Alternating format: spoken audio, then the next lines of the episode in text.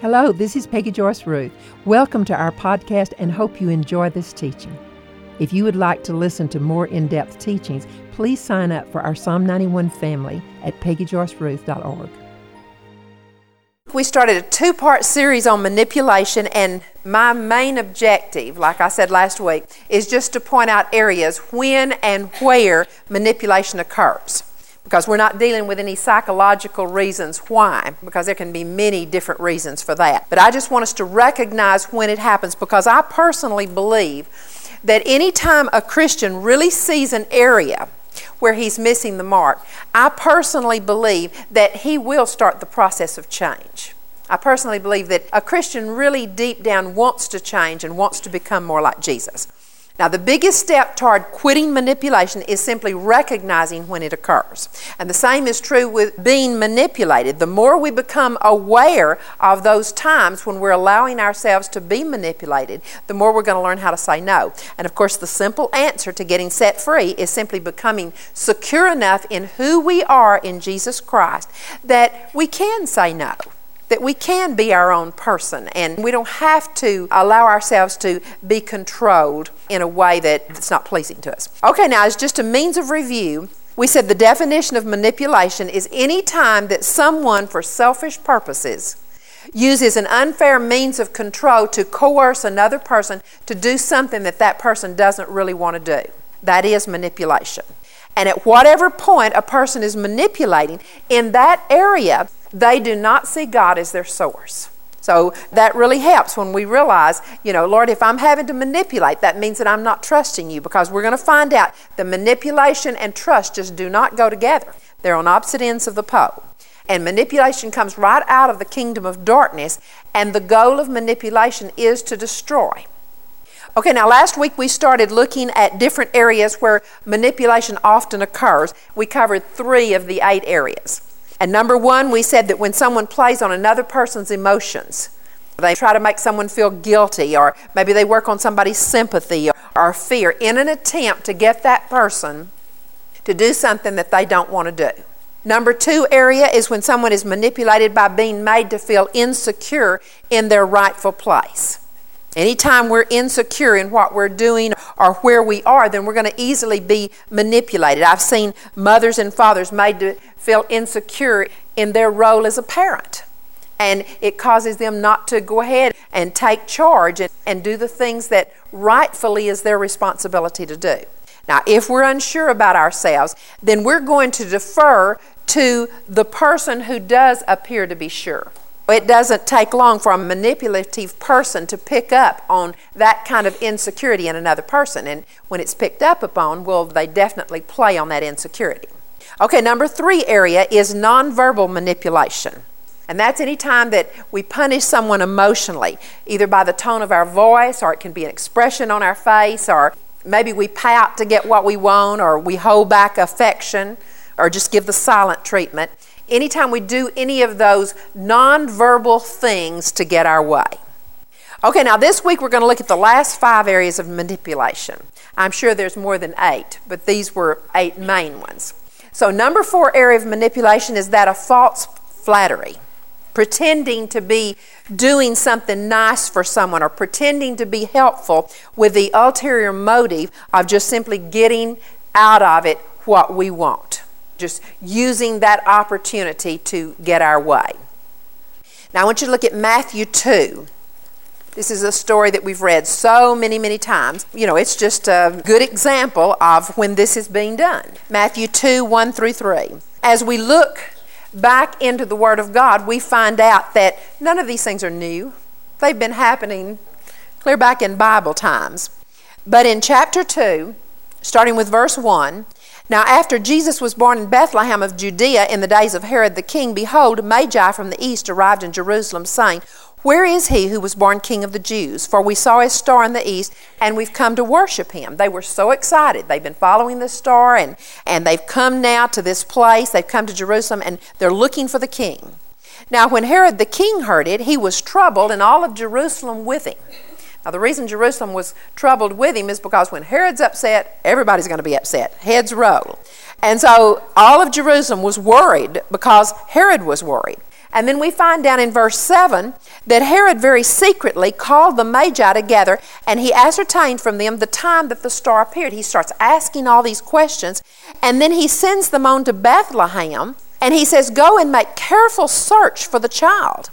And when you found him, report to me that I too may come and worship him.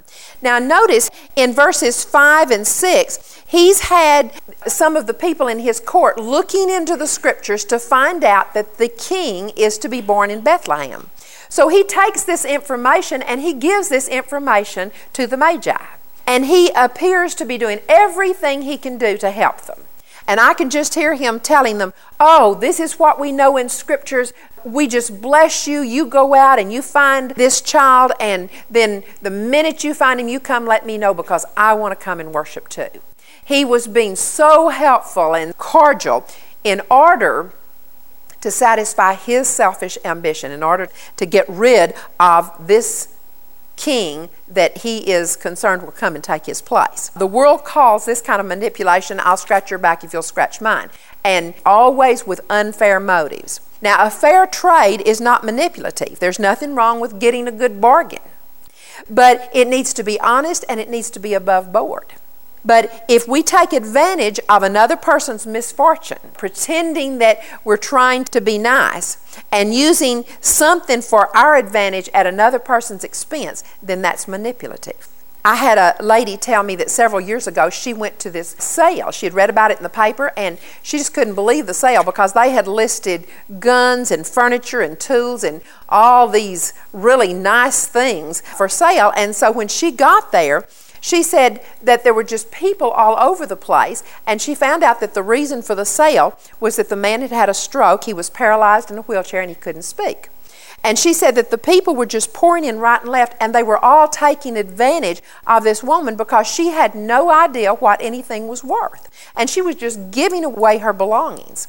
And the lady said what hurt so badly is she looked over and she saw in the man's eyes just horror. He was just horrified at what was going on. Now, she said that the sad part was not so much that they were having to sell their goods for less than what they were worth, because, you know, there's times that things come up and we do sell things for maybe less than what they're worth when we're needing some money, but she said that wasn't what bothered her. She said the sad part is that all these people were coming in and they were just buying things right and left, but they were doing it under the pretense that they were helping this lady out, that they were doing her a favor.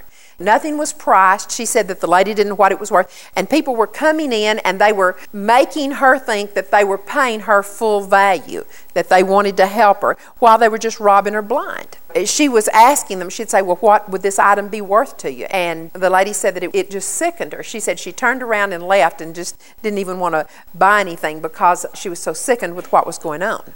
Now, an honest offer is one thing, but deceptive false pretense is another.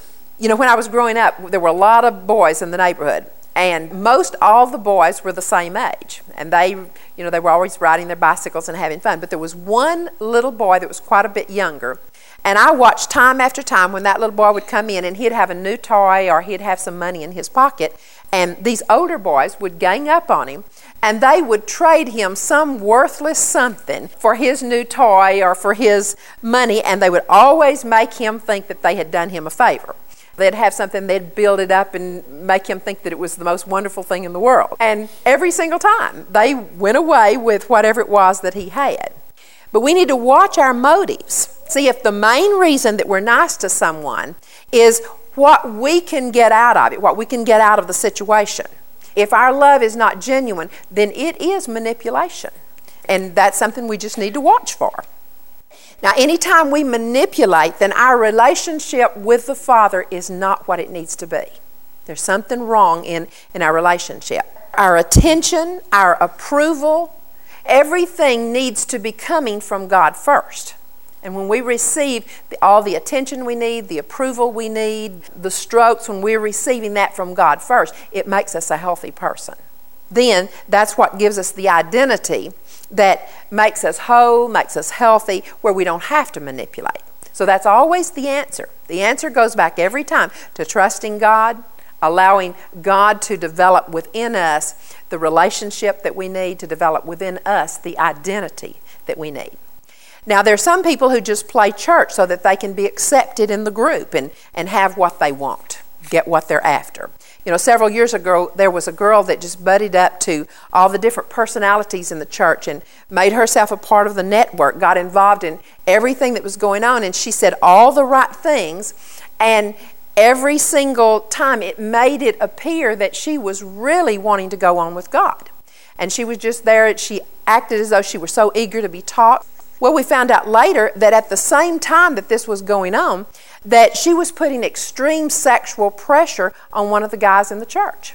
And no one would have ever dreamed that she was doing something like that because she was always saying the right things. She seemed so real and she was so open in her faith talk. But she was manipulating by playing church to be accepted so she could get into the area. And she admitted that she was after to get with this guy. And all this time, it appeared that she was after a closer walk with God, but it was all a manipulation. Okay, number five area of manipulation. If we operate in the spiritual law of sowing and reaping, and our only reason now for the sowing is just what we can get out of it, that too is manipulative. That's spiritual manipulation. Our reason for giving has to, first of all, just be simply because we're so in love with the Lord. Our objective for giving has to be agape love. I want you to look at 1 Corinthians 13 3. You're familiar with this scripture. This is probably one that you've memorized. But in 1 Corinthians 13, this is the love chapter. And in verse 3, it says, If I give all of my possessions to feed the poor, and if I deliver my body to be burned, but do not have love, it profits me nothing. Okay, it's saying here that we can literally give our body to be burned, and if there's no love in it, then it doesn't profit us anything. You know, but once we are giving out of the right motive, then it's only exercising faith to believe God to do exactly what He promises that He'll do. Once we're giving and our motive is correct, then we need to expect a harvest. We need to expect that the windows of heaven are going to be open and He's going to pour down blessings. And if we're not expecting it, then that's sin. That's wrong. But it's just a fine line. We just have to be sure that we don't get the cart before the horse. We have to be sure that our motive is obedience to God, wanting to be pleasing to God, uh, wanting to just love Him and, and give to Him because of what He's given to us.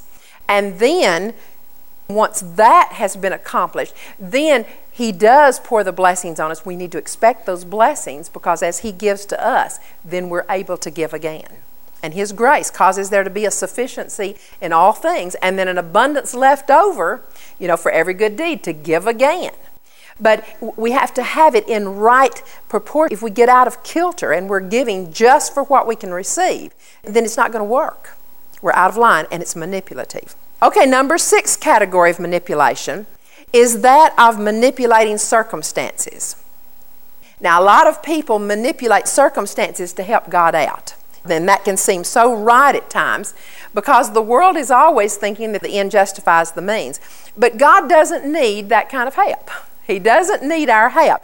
All God is requiring out of us is just simple obedience. When we look in the Word of God and God tells us what to do, that's all He's wanting is for us to be obedient and then trust that He'll take over. Have you ever prayed for something and it looked as though it weren't working? And so you decided, okay, I'd better stop this and I better go another route. Now, that's fine to go another route when God's leading you another direction. But if God's told you to go into a certain direction and it's not working, or it appears not to be working, and you start reasoning, you think, okay, this is not working, let's go another way, I'm going to make this happen, then see what we're doing. We're trying to manipulate the circumstances. We're not in trust. And that's exactly what Sarah and Abraham did. They knew that God had promised them a child.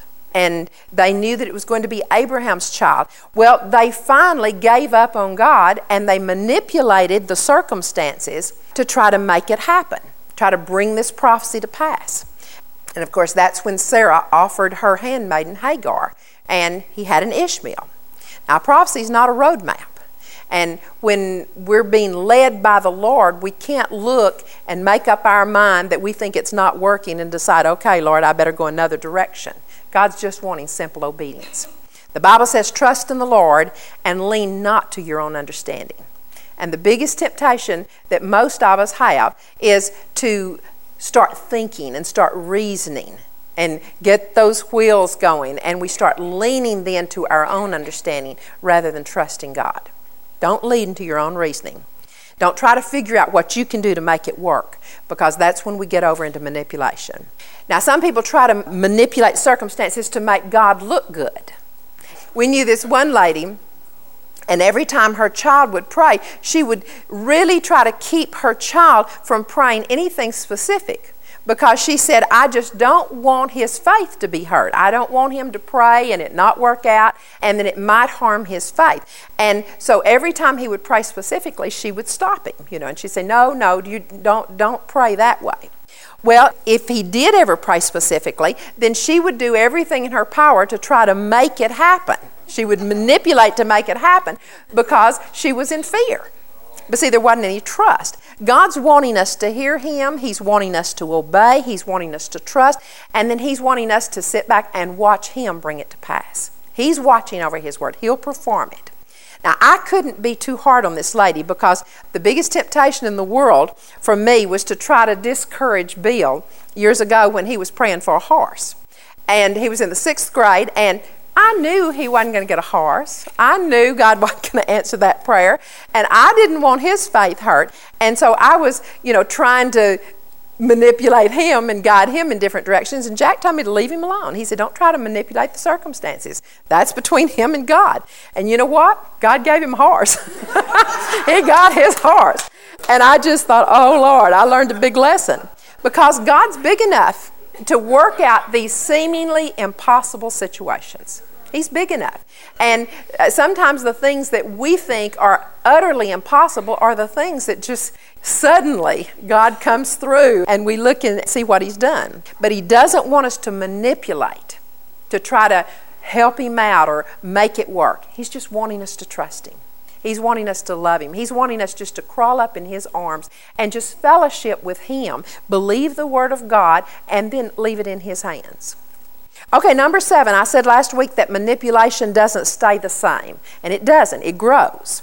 If it's left alone, it will grow. And the next step in manipulation, if we allow manipulation to be there as a lifestyle, then the next step is manipulation by deception.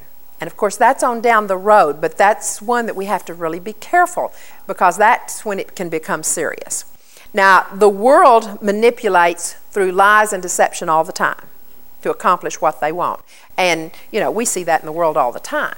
But I looked through the Word of God and I was shocked at how many times I saw this manipulation going on in godly people in the Word of God. And it started clear back in the time when Satan came to Adam and Eve in the garden, and Satan manipulated Eve with a lie. And he got her to the place where he controlled her and manipulated her to the point that she got into sin. Because when he was asking her about the trees in the garden, she said, Oh, we can eat from all the trees in the garden except one. And she said, God said not to eat from that one or we'd die. Now, she was perfectly okay with that arrangement. But the enemy comes in and begins to manipulate her by some deception. And he comes in and he manipulates her into thinking, I'm really not going to die if I eat from that tree. Satan said, You're not going to die. And then he begins to manipulate her by making her think that God was holding out on her, that God was trying to keep her from this knowledge that she could glean from that tree.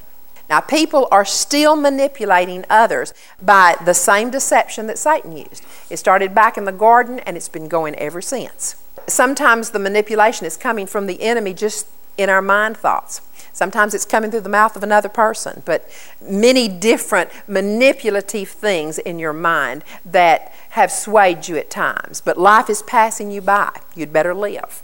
You'd better live it up because you're not getting any younger. And some people have heard that and it begins to manipulate their thinking and, and starts moving them around. Or one little drink's not going to hurt. What is one drink going to hurt?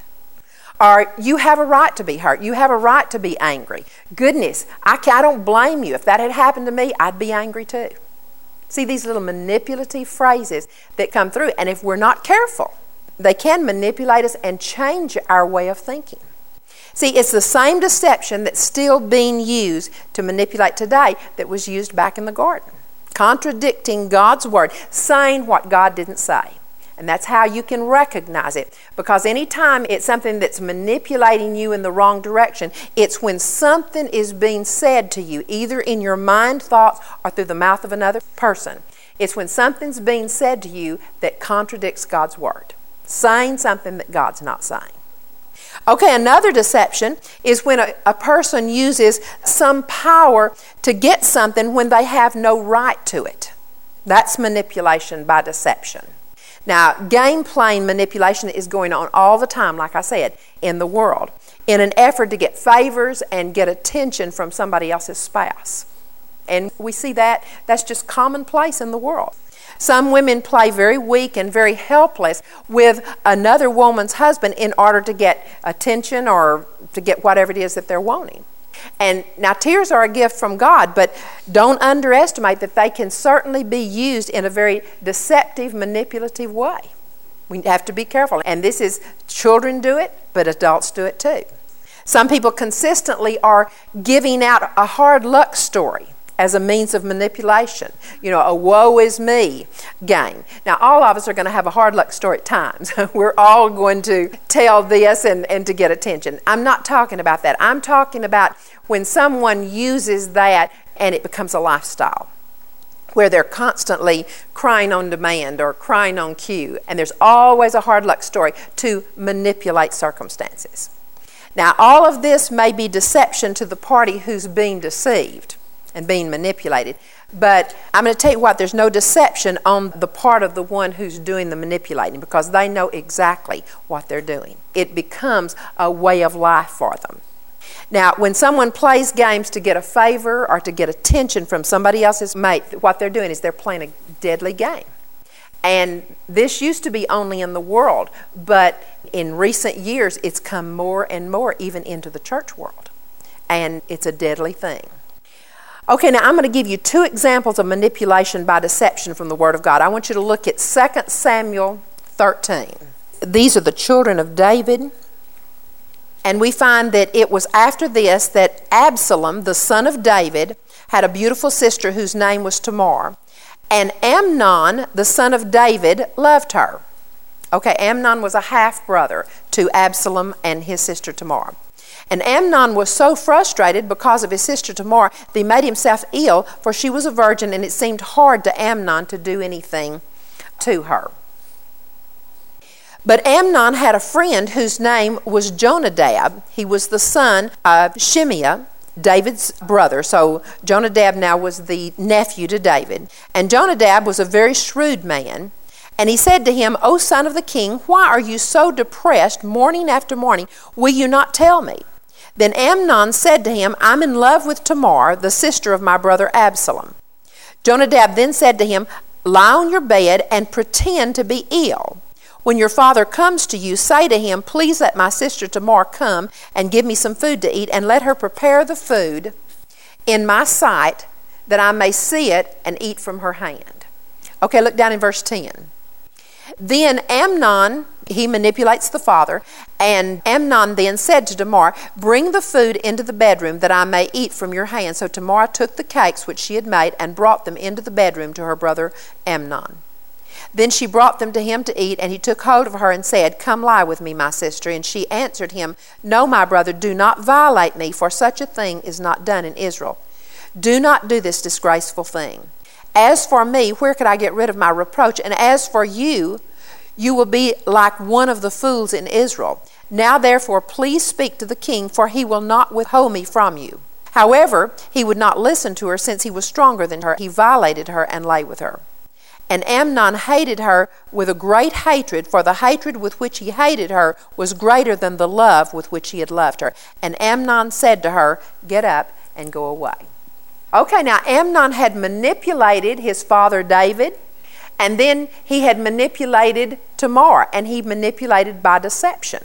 And of course, manipulation breeds manipulation. And so we find in verse 22 that Absalom does not speak to Amnon either good or bad. For Absalom hated Amnon because he had violated his sister Tamar.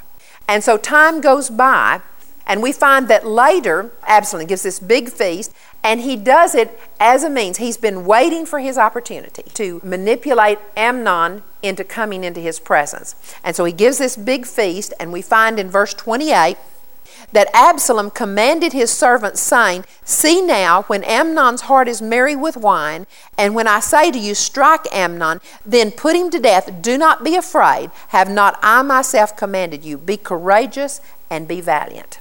Okay, manipulation by deception. And look where it took them. Now, Queen Jezebel is another prime example of manipulation by deception. I want you to look at 1 Kings. 1 Kings chapter 21. Okay, we see in verse 1 Now it came about after these things that Naboth the Jezreelite had a vineyard which was in Jezreel beside the palace of Ahab, king of Samaria. And Ahab spoke to Naboth, saying, Give me your vineyard, that I may have it for a vegetable garden, because it is close beside my house, and I will give you a better vineyard than it in its place. If you like, I'll give you the price of it in money. Now, if Naboth had consented, this would have been a fair trade. It would have been above board and it would have been honest. Ahab uh, made a, a, proposition and it would have been fine if Naboth had wanted it. But Jews didn't like to sell their land because that was their inheritance and they believed that it was wrong to get rid of their inheritance. They never got rid of their land unless it was an absolute necessity. And it was Naboth's right to say no. And so in verse 3, Naboth said to Ahab, The Lord forbid me that I should give you the inheritance of my father. He said, God wouldn't be pleased. He's forbidden me to do that. This is my inheritance. So Ahab came into his house sullen and vexed because of the word which Naboth the Jezreelite had spoken to him. For he said, I will not give you the inheritance of my father. And so he lay on his bed, turned away his face, and he ate no food. Okay, he's having this little pity party here in his house. And maybe he knows his wife well enough to know that he can manipulate her into doing what he wants her to do. Because Jezebel comes in in verse 5, his wife came to him and he said, How is it that your spirit is so sullen that you're not eating food? So he said to her, Because I spoke to Naboth the Jezreelite, and I said to him, Give me your vineyard for money, or else if it pleases you, I'm going to give you a vineyard in its place. So he said, I just made him this wonderful offer. And he said, I will not give you my vineyard. He said, Can you imagine? I'm the king. And he said he wouldn't give it to me. And so Jezebel, his wife, said to him, Do you now reign over Israel? Aren't you the one that reigns over the kingdom? Arise, eat bread. Let your heart be joyful. I will give you the vineyard of Naboth the Jezreelite. So she wrote letters in Ahab's name and sealed them with his seal and sent letters to the elders and to the nobles who were living with Naboth in the city. Now she wrote in the letter, saying, Proclaim a fast and seat Naboth at the head of the people, and seat two worthless men before him, and let them testify against him, saying, You cursed God and the king, then take him out and stone him to death. Okay, now talk about manipulation by deception. You know, how sad. And then verse 11 So the men of the city the elders and the nobles who lived in his city did as Jezebel had sent word to them, just as it was written in the letters which she had sent to them. And they proclaimed a fast, and they seated Naboth at the head of the people. Then the two worthless men came in and sat before him, and the worthless men testified against him, even against Naboth before the people, saying, Naboth cursed God and the king. So they took him outside the city, and they stoned him to death with stones. And you know, I could see someone, Jezebel, had sold her soul to the enemy. She worshiped all these idols, and I could see her manipulating by deception. My shock was that there were men in the cities that would go along with it. And I thought, you know, Lord, don't let us come to the place where our government is such that we would give in to these kinds of areas. I think this is something that we need to look at because there needs to be something that rises up on the inside of us that, that we are determined that our cities and our nation will be godly. You know, even if there are things that are going sideways, that will determine that we're going to pray it through and we are going to have a godly nation.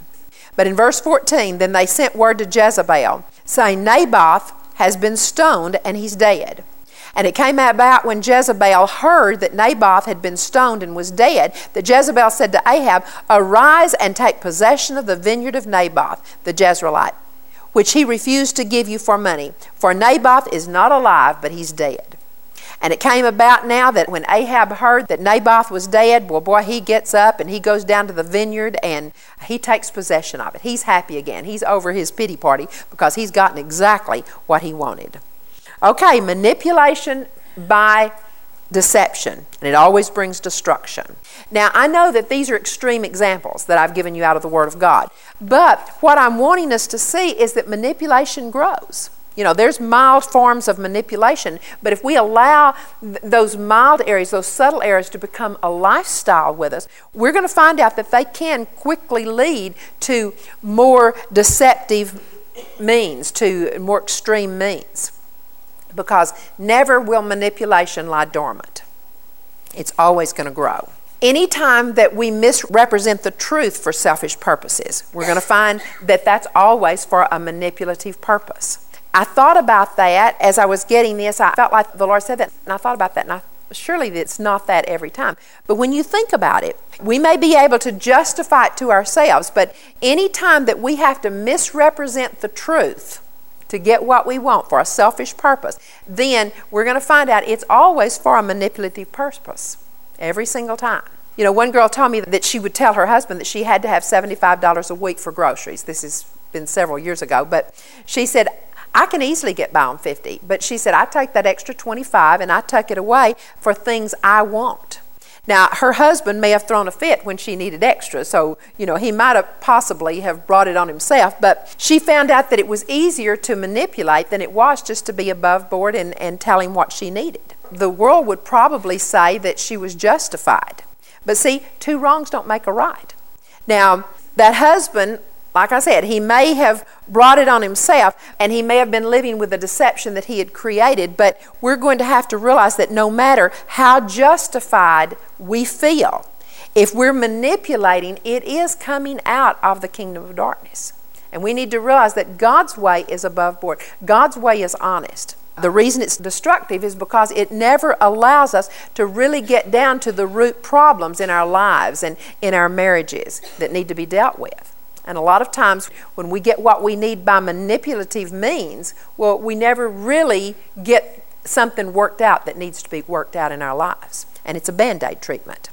Now, when a person operates in this category of deceptive manipulation, no matter how subtle, that manipulation is coming out of an attitude of, I want what I want when I want it. And when we start having that kind of an attitude, you know, we may not be consciously saying that, but when that attitude is there, then we're going to find out that we eventually are going to manipulate to get what we want. So that needs to be a good telltale sign. Okay, number eight, the last area of manipulation that I want us to define is that of trying to manipulate the gifts of God. I want you to look at Judges 17, verse 7. Now there was a young man from Bethlehem in Judah of the family of Judah who was a Levite, and he was staying there. Then the man departed from the city from Bethlehem in Judah to stay wherever he might find a place. And as he made his journey, he came to the hill country of Ephraim to the house of Micah. And Micah said to him, Where do you come from? And he said to him, I'm a Levite from Bethlehem in Judah, and I'm going to stay wherever I can find a place. Micah then said to him, Dwell with me and be a father and a priest to me, and I will give you ten pieces of silver a year. I'll give you a suit of clothing and your maintenance. So the Levite went in, and the Levite agreed to live with the man, and the young man became to him like one of his sons. So Micah consecrated the Levite, and the young man became his priest and lived in the house of Micah. Then Micah said, Now I know that the Lord will prosper me, seeing that I have a Levite as a priest. Okay, his thinking was God's going to have to bless me now. I've done it all right. I've made everything legal. I have a Levite for a priest. And I've seen that happen in modern day. I've seen different politicians who were involved in some shady deals and they'd call up Billy Graham as a friend and name drop and, you know, have him for lunch and, you know, maybe have their picture made together so they could get it in the news media. And it was like they were using him as their priest. When you would follow through and look at their voting record, there was no real change that was ever seen in their political dealings. See, they were manipulating spiritually to get whatever it was they thought that they wanted. Now, how many times Christians have fallen into the category of trying to manipulate God? I've prayed and I've fasted and I've said my confessions 15 times a day, and God's got to answer me now. And so many times, without realizing it, we fall into that. You know, Lord, I've done this and I've done that and I've done something else, and bless God, you're going to come through. I deserve it. I've done it all just exactly right. I've gone by the letter of the law. Now, God wants us to be obedient. He wants us to do all these good things. And He wants to do for us more than we want Him to do for us. But He's not going to be manipulated. See, and there's a fine line in here. And it all boils down to motives. That's where we have to look. And we need to check out our motives to be sure that our obedience is an obedience of love. Not, I'm going to do this and I'm going to force God over in a corner. Now, a lot of people serve God intellectually, and it's head knowledge, it's rules and regulations. I've kept all these rules, I've done all these regulations, and so now God's got to move. As we're obedient to God, He wants to move. It's not that we force Him into a corner and He has to move. As we love Him and our relationship becomes what it needs to be, He wants to move in our behalf. Now, there are some formulas in the Word of God, but it's the Holy Spirit who brings life to those formulas. Intellectualism causes us to try to approach God now with our head, and anytime we start approaching God with our head, it becomes manipulative. I'm going to make a pretty dogmatic statement here, but I truly believe that it's the truth. Works righteousness is manipulation. Anytime we're into works righteousness, because works righteousness is not God's way. And when we get into works righteousness and we think that we're gaining God's approval or you know, because of the works that we're doing, then we're over into the law. Anytime I try to do something in and of my self effort, my flesh effort, to ensure my own righteousness or to prove my righteousness or to look righteous to the world, then that's manipulation on my part. To try to get something from God or to look good or to look like I'm right in other people's eyes. And when I'm doing that by the arm of flesh, the motive is wrong and there's a manipulative means behind it. When I try to operate under the law in order to buy God's love or to buy His approval or to make God do for me, that's manipulation. See, God's moved by faith. He's moved by faith in His Word, and He's not moved by our flesh, what we've done through our fleshly means. And He does it because He loves us. Okay, I want you to look at Galatians 5, verse 1. Galatians 5, verse 1. God's wanting us to be obedient, but it has to be out of a sincere motive of the heart to get into where God wants us to be. Paul says it's for freedom that Christ has set us free. Therefore, keep standing firm and do not be subject again to the yoke of slavery. We've been set free through Christ. Behold, I, Paul, say to you that if you receive circumcision, Christ will be of no benefit to you. Okay, that's simply meaning if you're trying to keep the law, to gain favor with God, to be good, if you're trying to keep the law just to be righteous, then Christ will be of no benefit to you. And I testify again to every man who receives circumcision that he's under obligation to keep the whole law. In other words, if we're trying to keep the law in order to be righteous, then we're obligated to the whole law. We've been severed from Christ. You who are seeking to be justified by the law, you have fallen from grace. Okay, God has one way to make us righteous. He has one way of blessing us, and it's through faith in Christ, through faith in His Word. And if I try to gain my righteousness or gain my approval by means other than God's way, then it's manipulation. Now, you've heard people say, well, I'm going to quit reading my Bible, I'm going to quit praying, I'm going to quit going to church. It's not working. You ever heard anybody say that? Hopefully, we haven't been the one to say it. But see, it's not obedience, and that was manipulation. That was a maneuver to try to manipulate God. If we're reading our Bible and going to church and praying to try to move the hands of God, that isn't God's way. Anytime the gifts of God are used for a purpose other than that of just simply being a vessel through which God can advance the kingdom, Anytime that we're using the gifts for our own benefit, if the gifts are used to get attention for ourselves, or prestige, or maybe power, you know, to control another person, or to receive admiration from other people, or to receive acceptance, if they're used for anything else other than to be a channel for the kingdom to bless the people of God, then it's manipulation. And anytime we manipulate to any degree, then we're operating in the principles of the kingdom of darkness. And the sad part is it's contagious because, like I said, manipulation breeds manipulation. Okay, I'm going to end by just giving you three observations that I've made about manipulation in general that I think will help. Number one observation most manipulation is never brought totally out in the open.